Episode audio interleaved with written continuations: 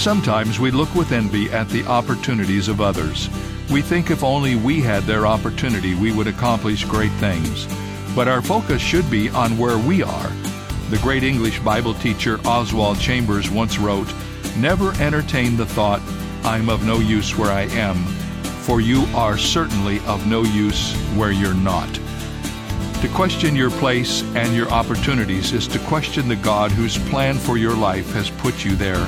If you want to question anything, ask God this question How may I best serve you in this place? This is David Jeremiah, encouraging you to get on the road to new life. Discover God's purpose for where you are on Route 66.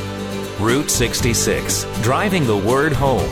Log on to Route66Life.com and get your roadmap for life. Route 66. Start your journey home today.